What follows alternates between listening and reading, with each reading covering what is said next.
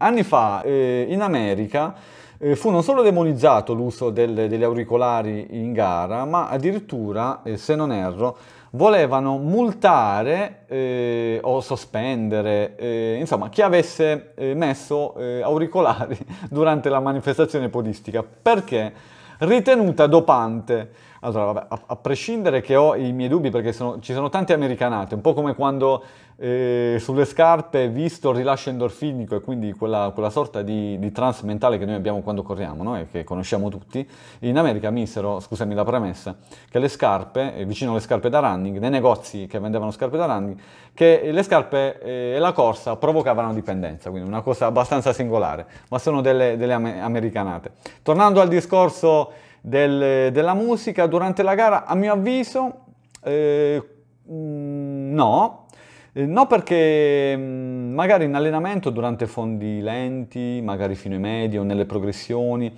buona musica può anche distrarci, eh, aiutarci e farci divertire, può essere un diversivo.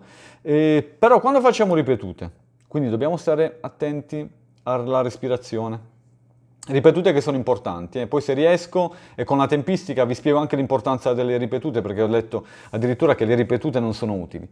Ehm, quindi dicevo, quando dobbiamo stare attenti, concentrati sul fiato, sul ritmo, ehm, perché la ripetuta chiaramente ci dà un'indicazione del ritmo di gara, o la gara stessa dove dobbiamo gestire al centesimo le nostre forze, la musica ci distrae io dico sempre eh, questo a chi mi chiede il consiglio della musica. Quando non correvo eh, in maniera scientifica, la musica mi distraeva dalla corsa, ora è il contrario.